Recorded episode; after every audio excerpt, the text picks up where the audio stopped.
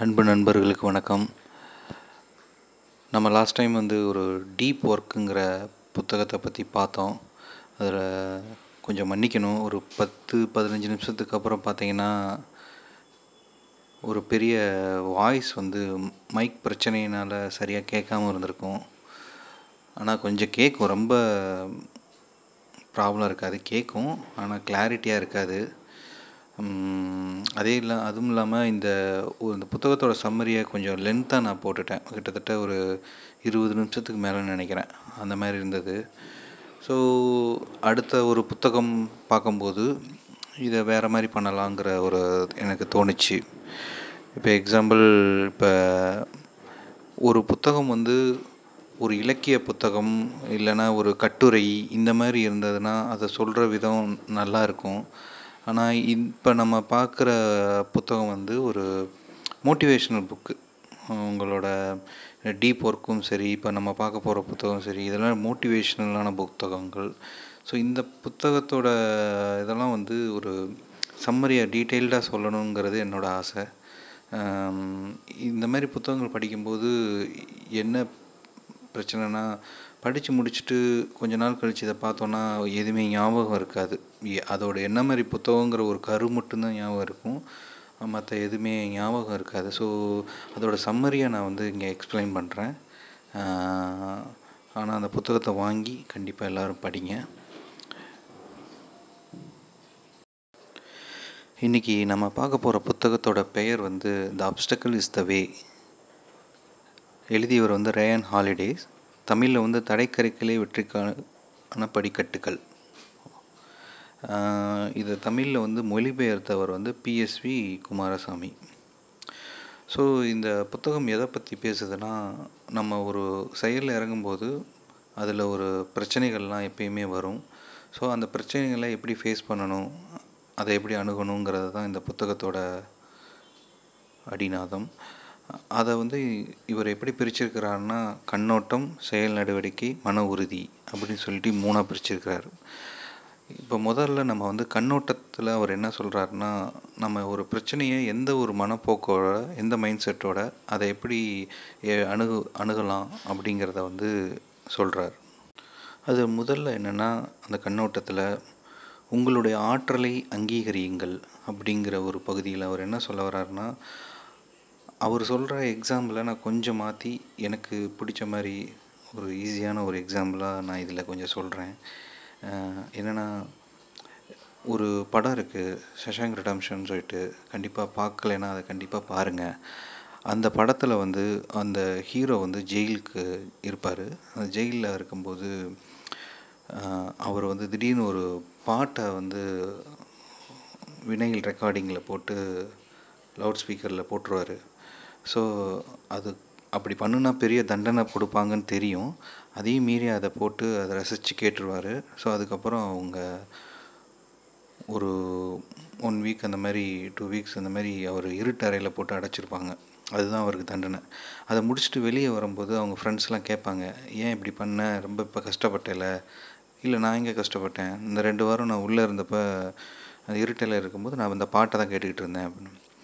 அப்போ அந்த இடத்துல ஒரு இந்த மாதிரி தான் சொல்ல வருவார். ஆக்சுவலாக அவங்கள என்னை உள்ளே என்ன அடைக்கலாம். பட் நான் என் நான் என் மைண்டில் இருக்கிற பாட்டை அவங்களால இது பண்ண முடியாது. ஸோ இந்த ரெண்டு வாரமும் அந்த மைண்டில் ஏற்றிக்கிட்டேன் நான் கேட்ட அந்த பாட்டை ரிப்பீட்டடாக நான் உள்ளே நான் வந்து அசை போட்டுக்கிட்டே இருந்தேன். ஸோ அப்படி சொல்லுவார். அதை தான் இந்த இவர் இதில் சொல்கிறாரு எந்த சூழ்நிலையிலையும் புற உலகில் வந்து எந்த மாதிரி தாக்குதல் வந்தாலும் உங்களோட எண்ணத்தை புற உலகத்தினால உங்களுக்கு எந்த அஃபெக்ட் ஆனாலும் உங்கள் எண்ணத்தை அந்த புற உலகம் மாற்ற முடியாது. அது உங்கள் கையில் தான் இருக்குங்கிறத சொல்லுவார். ஸோ உங்களோட எண்ணத்தை யாருனாலும் எதுவும் பண்ண முடியாது. அது உங்கள் கையில் மட்டும்தான் இருக்குங்கிற ஒரு கான்ஃபிடென்ட்டு இருக்கணுங்கிறத சொல்லியிருப்பார். அதுக்கடுத்து உங்களை அமைதிப்படுத்திக் கொள்ளுங்கள் அப்படிங்கிற ஒரு பாயிண்ட் சொல்லுவார். அதுக்கு நான் ஒரு டைரக்ட் எக்ஸாம்பிளே என்ன சொல்லுவேன்னா கேப்டன் தோனி தான். ஸோ எந்த மாதிரி மேட்சோட சுச்சுவேஷன் எப்படி இருந்தாலும் அவர் காமாக இருந்தால் இருந்து அந்த கேமை வந்து என்ஜாய் பண்ணி விளாடுறதுக்கு போகிறதுனால அவரோட வெற்றி வாய்ப்பு அதிகமாகுது. ஸோ எந்த ஒரு பதட்டமான சூழ்நிலையும் உங்கள் மனதை வந்து வரவிடாமல் பார்த்துக்கிற மாதிரி நீங்கள் உங்கள் தாட்ஸை வச்சுக்கங்க அப்படிங்கிறத சொல்லுவார். அதேமாரி உங்கள் உணர்ச்சிகளை கட்டுப்படுத்தி கொள்ளுங்கள்னு சொல்லுவார் சொல்கிறார் எப்படின்னா ஒரு பிரச்சனை வருது அந்த டைமில் ரொம்ப பதட்டம் அடைஞ்சிட்டாலோ இல்லை வேறு எந்த மாதிரி எமோஷனல் ஆகிறதுனாலையோ அந்த இடத்துல ஒரு ப்ராப்ளம் தான் வரும். ஸோ அந்த மாதிரி டைமில் இதுக்கு ஒரு எக்ஸாம்பிள் வந்து அவர் என்ன சொல்கிறாருன்னா விண்வெளி வீரர்களோட மனப்பயிற்சிங்கிற ஒரு கான்செப்ட் அங்கே பண்ணுறாங்க ஸோ எந்த மாதிரி ஒரு பிரச்சனைகள் வந்தாலும் மனப்பதட்டமான சூழ்நிலை வந்தால் எப்படி அவங்க பக்குவப்படுத்திக்கணும் அவங்க மனதை வந்து வலிமைப்படுத்துவாங்க. உடல் வலிமைங்கிறது பயிற்சியை விட மனதின் வலிமையை வலிமைப்படுத்துகிற மாதிரி ஒரு பயிற்சிகள் அவங்களுக்கு கொடுக்குறாங்க. ஸோ அந்த மாதிரி ஸ்பேஸ்க்கு போகும்போது எப்போனாலும் பதட்டமான சூழ்நிலைக்கு பஞ்சமே இருக்காது. ஸோ அந்த தருணத்தில் அவங்களோட மனம் பக்குவம் எப்படி இருக்கணும் மன பதட்டம் அடையக்கூடாது உணர்ச்சிகளை கட்டுப்படுத்தணும் அப்படிங்கிற ஒரு பயிற்சி கொடுப்பாங்க. ஸோ அதை தான் இந்த இடத்துல அவர் எக்ஸாம்பிளாக சொல்கிறாரு ஸோ எந்த ஒரு பிரச்சனைகளான சூழ்நிலையும் உங்கள் உணர்ச்சிகளை கட்டுப்படுத்தி கொள்ளணுங்கிறத சொல்கிறார் அடுத்து வந்து அவர் என்ன சொல்கிறாருன்னா பாரபட்சமற்ற தன்மையை கடைபிடிங்கள்னு சொல்கிறார் எனக்கு இவர் சொன்னதுலேயே இந்த எக்ஸாம்பிளும் இந்த இந்த டாபிக் எனக்கு ரொம்ப பிடிச்சிருந்தது. இதுக்கு வந்து ஸ்டாய்க் பிலாசபிங்கிற ஒரு கான்செப்டை வந்து அவர் எக்ஸாம்பிளாக சொல்லியிருந்தார். எப்படின்னா ஒரு பிரச்சனையை வந்து நம்ம பார்க்குற வியூவில் தான் இருக்குது அதுக்கு எக்ஸாம்பிளாக அவர் என்ன ஸ்டாய்க் பிலாசபியில் எப்படி சொல்கிறாங்கன்னா ஒரு ஒரு ஒரு திராட்சை ஒரு ஒயின் இருக்குது அந்த ஒயினை வந்து நீங்கள் ரெண்டு வகையில் பார்க்கலாம். இது சாதாரண ஒரு புளித்த திராட்சை அப்படிங்கிறத பார்த்துட்டு சிம்பிளாக பார்த்துட்டு போயிடலாம். இல்லைனா நீங்கள் வந்து இது ரொம்ப விலை மதிப்பான பயங்கரமான ஒரு ஒயின் அப்படிங்கிற வியூலையும் பார்க்கலாம். ரெண்டுமே ஒன்று தான் இப்போ அந்த பொருள் ஒன்று தான் நீங்கள் பார்க்குற பார்வையை பொறுத்து தான் இருக்குது அதே மாதிரி தான் அந்த ஒயின் மாதிரி தான் உங்களோட பிரச்சனையும் அதை நீங்கள் சாதாரண புளித்த திராட்சையினையும் பார்க்கலாம். இல்லை இது பயங்கரமான ஒரு விலைமதிப்பற்ற ஒயின்ங்கிற மாதிரி ஒரு வியூலையும் பார்க்கலாம். ஸோ இதை அந்த கண்ணோட்டத்தில் பாருங்கள் அப்படிங்கிறத அவர் சொல்கிறார் சிம்பிளாக சொல்லணும்னா ஒரு ப்ராப்ளம்னு வரும்போது அதுக்குள்ளேயே ஒரு பாக்ஸ்குள்ளேயே சுற்றிட்டு இருக்காமல் டக்குன்னு அது வெளியே இருந்து பார்க்கணும் அப்படிங்கிறது தான் இந்த இடத்துல சொல்கிறார் அதுக்கடுத்து உங்களோட கண்ணோட்டத்தை மாற்றி அமைத்து கொள்ளுங்கள் அப்படிங்கிறத ஒரு கான்செப்டில் சொல்கிறாரு இதுக்கு ஒரு பர்ஃபெக்ட் எக்ஸாம்பிள் அவர் ஒன்று சொல்லியிருக்காரு. அது நம்மளோட டே டு டே லைஃப்பில் வர மாதிரி எக்ஸாம்பிள்னால் ஒரு ஜாப்லேருந்து இன்னொரு ஜாப் பண்ணும்போது ஒரு இன்டர்வியூ அட்டன் பண்ணுவாங்க. ஸோ இன்டர்வியூ அட்டன் பண்ணும்போது நீங்கள் நிறையா ப்ரிப்பேர் பண்ணிட்டு போயிட்டு அந்த கேள்வி கேட்பாங்கங்கிற மாதிரி தாட்டில் இல்லாமல் ஆப்போசிட்டில் இருக்கிற உங்களை ஹையர் பண்ணுறவங்களுக்கு என்ன தேவை அப்படிங்கிறத தெரிஞ்சுக்கிட்டு அதுக்கேற்ற மாதிரி நம்மளோட மனதை பக்குவப்படுத்திக்கிட்டு அதுக்கு அவங்களுக்கு என்ன தேவைங்கிறதுக்கு ஏற்ற மாதிரி நம்ம பதில்களை சொல்ல முயற்சிக்கும் போது நமக்கு வெற்றி அதிகமாகும். அப்படிங்கிறத சொல்கிறார் இவர் சொல்கிற அடுத்து வந்து என்னென்னா எல்லாம் உங்கள் கையிலா? இதுவும் எனக்கு ரொம்ப பிடிச்சிருந்தது. ஒரு சில விஷயங்கள் பிரச்சனைகள் இல்லை ஏதாவது ஒன்று வருதுன்னா சம்மந்தம் இல்லாமல் வந்து கன்ஃபியூஷன் ஆகிக்கிறாங்க மக்க மக்கள். அதிலேருந்து எப்படி நம்ம இதுக்கும் ஸ்டாய்க் பிலாசபியை தான் அவர் வந்து எக்ஸாம்பிள் எடுத்துக்கிறாரு. ஸோ இதை படிக்கும்போது எனக்கு இந்த ஸ்டாய்க் பிலாசபி பற்றி இன்னும் நிறையா படிக்கணுங்கிற ஒரு ஆர்வம் வந்துச்சு.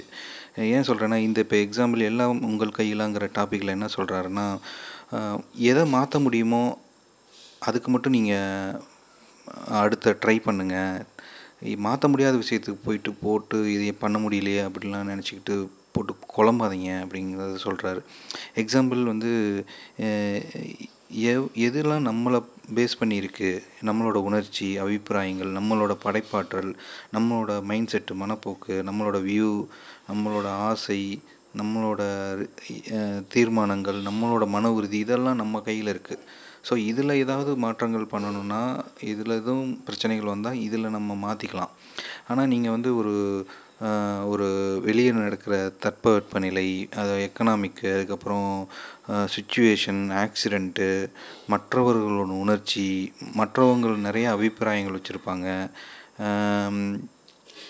பேரழிவுகள் இப்போ இந்த கொரோனா வந்தது இதெல்லாம் வந்து நம்ம கையில் கிடையாது. ஸோ இதில் வந்து நம்ம எந்த நம்ம போய் அந்த சைடில் எந்த ஆக்ஷன் பண்ணாலும் எந்த வருத்தப்பட்டாலும் ஒரு பிரயோஜனம் கிடையாது. நம்மளால் என்ன பண்ண முடியும்? இந்த பிரச்சனையை நான் இந்த பிரச்சனை இப்போ எக்ஸாம்பிள் கொரோனாவே ஒரு நல்ல எக்ஸாம்பிளாக வச்சுக்கலாம். கொரோனாவை வந்துட்டு பயந்துக்கிட்டே இருக்கிறத விட அதனால நம்ம என்ன பண்ண முடியும்? நான் வந்து இந்த இந்த மாதிரி ப்ரிகாஷன்ஸ்லாம் நான் எடுத்துக்கணும். அது மட்டும்தான் என்னோடய வேலை. அப்படிங்கிறத மட்டும் மைண்டில் வச்சுக்கிட்டு கொரோனா வந்துருச்சு வந்துருச்சுன்னு பயப்படுறதுங்கிறது வேறு. அது பேரழிவு. அதனால் நம்மளால் ஒன்றும் பண்ண முடியாது. ஸோ இதை தான் அவர் சொல்கிறாரு இதுவும் ஸ்டாய்க் பிலாசபி கீழே தான் வருது. நிகழ்கணத்தில் வாழுங்கள்னு அடுத்து ஒன்று ஒரு டாப்பிக்கில் சொல்கிறாரு அதில் என்னென்னா அதான் ப்ரெசண்ட்டில் வாழணும். இதுதான் நீங்கள் எந்த ஒரு முக்கியமான ஒரு பிலாசபி போனாலும் சரி ஆன்மீகம் போனாலும் சரி ப்ரெசண்ட்டில் வாழணும். இருக்கிறது தான் கோலாகவே இருக்கும் மேக்ஸிமம் இதை தான் இதில் ஃபுல்லாகவே சொல்கிறாரு இதுக்கு ஒரு எக்ஸாம்பிள் இதுக்கு முன்னாடி நான் ஒரு படித்த புத்தகம் இருக்குது முடிஞ்சாத வாங்கி படிங்க. அஹ் எக்கார்ட் டோலேங்கிற ஒரு எழுதிய த பவர் ஆஃப் நவுன் ஒரு புத்தகம் ஒரு அருமையான புத்தகம். நம்ம இந்த குழந்தைகள்லாம் ப்ரெசண்ட்டில் தான் இருக்கும். அதே மாதிரி நம்மளும் ப்ரெசண்ட்டில் இருந்தால் ஹாப்பியாக இருப்போம். ஸோ ப்ரெசண்ட்டில் இருக்கிறதுக்கு என்னென்ன பண்ணணுமோ அதை பண்ணுங்கங்கிறாரு. வாய்ப்புகளை தேடுங்கள் சொல்லி அடுத்து ஒரு டாபிக் சொல்கிறாரு அதில் தலைப்பில் என்ன சொல்ல வர்றாருன்னா பிரச்சனைகள் வந்ததுன்னா அந்த பிரச்சனைகளில் என்ன மாதிரி வாய்ப்புகள் இருக்குதுன்னு தேடுங்க. இதுக்கு நான் ப்ரெசண்ட் எக்ஸாம்பிள் சொல்லுவேன் பிரச்சனைன்னு கிடையாது. எனக்கு நெக்ஸ்ட்டு வீக்கில் இருந்து எனக்கு ஆஃபீஸ் ஸ்டார்ட் பண்ணுறாங்க நான் ஒரு ரெண்டு வருஷத்துக்கு மேலே ஒர்க் ஃப்ரம் ஹோம்லேயே இருந்துட்டேன். எனக்கு இது கொஞ்சம் மாதிரி செட் ஆயிடுச்சு. இப்போ திடீர்னு வந்து ஆஃபீஸ் கூப்பிட்றாங்க. ஆனால் இந்த ஆஃபீஸ்க்கு போகிறத நான் வந்து டெய்லி சைக்கிளில் போகலான்னு ஒரு பிளான் பண்ணுறேன் ஸோ அது பிரச்சனை கிடையாது. பட் இருந்தாலும் நான் சைக்கிளில் போகலான் ஆஃபீஸ் ஓப்பன் பண்ணுறாங்க சைக்கிளில் போகலாங்கிறம்போது எனக்கு என்னோட உடம்பும் இதாகும். சைக்கிளில் போகும்போது நிறையா பாட்காஸ்ட் கேட்கலாம்.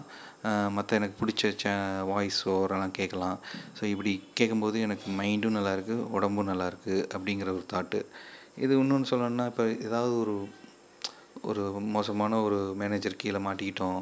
ரொம்ப டார்ச்சர் பண்ணுறாரு அந்த ப்ராஜெக்டில் அப்படிங்கிறம்போது உங்களுக்கு என்ன தோணுன்னா நீங்கள் அடுத்த ஒரு வேலைக்கு தாவுறதுக்குரிய ஜம்ப் பண்ணுவீங்க. இல்லைன்னா அந்த வேலையிலேருந்து இன்னும் இம்ப்ரூவ் ஆகிறதுக்குரிய உங்கள் ஸ்கில்லை டெவலப் பண்ணுவீங்க. ஸோ அந்த பிரச்சனையிலேருந்து என்னென்ன கற்றுக்கலாம் என்ன மாதிரி அடுத்த லெவலுக்கு போகலாங்கிற வாய்ப்புகளை ஆப்பர்ச்சுனிட்டி அந்த ப்ராப்ளத்தில் என்ன மாதிரி ஆப்பர்ச்சுனிட்டி இருக்குங்கிற பாசிட்டிவான வியூவில் இருங்க அப்படிங்கிறத சொல்லுறார் ஸோ இது இது வந்து இந்த கண்ணோட்டம்ங்கிற டாப்பிக்கில் வருது. ஸோ இதை வந்து ஒரு எபிசோடாக நான் இப்போ ரிலீஸ் பண்ணுறேன் ஸோ அடுத்தடுத்து இந்த புத்தகத்தோட அடுத்த எபிசோடை இன்னொரு நாள் நான் வந்து ரிலீஸ் பண்ணுறேன் நன்றி வணக்கம்.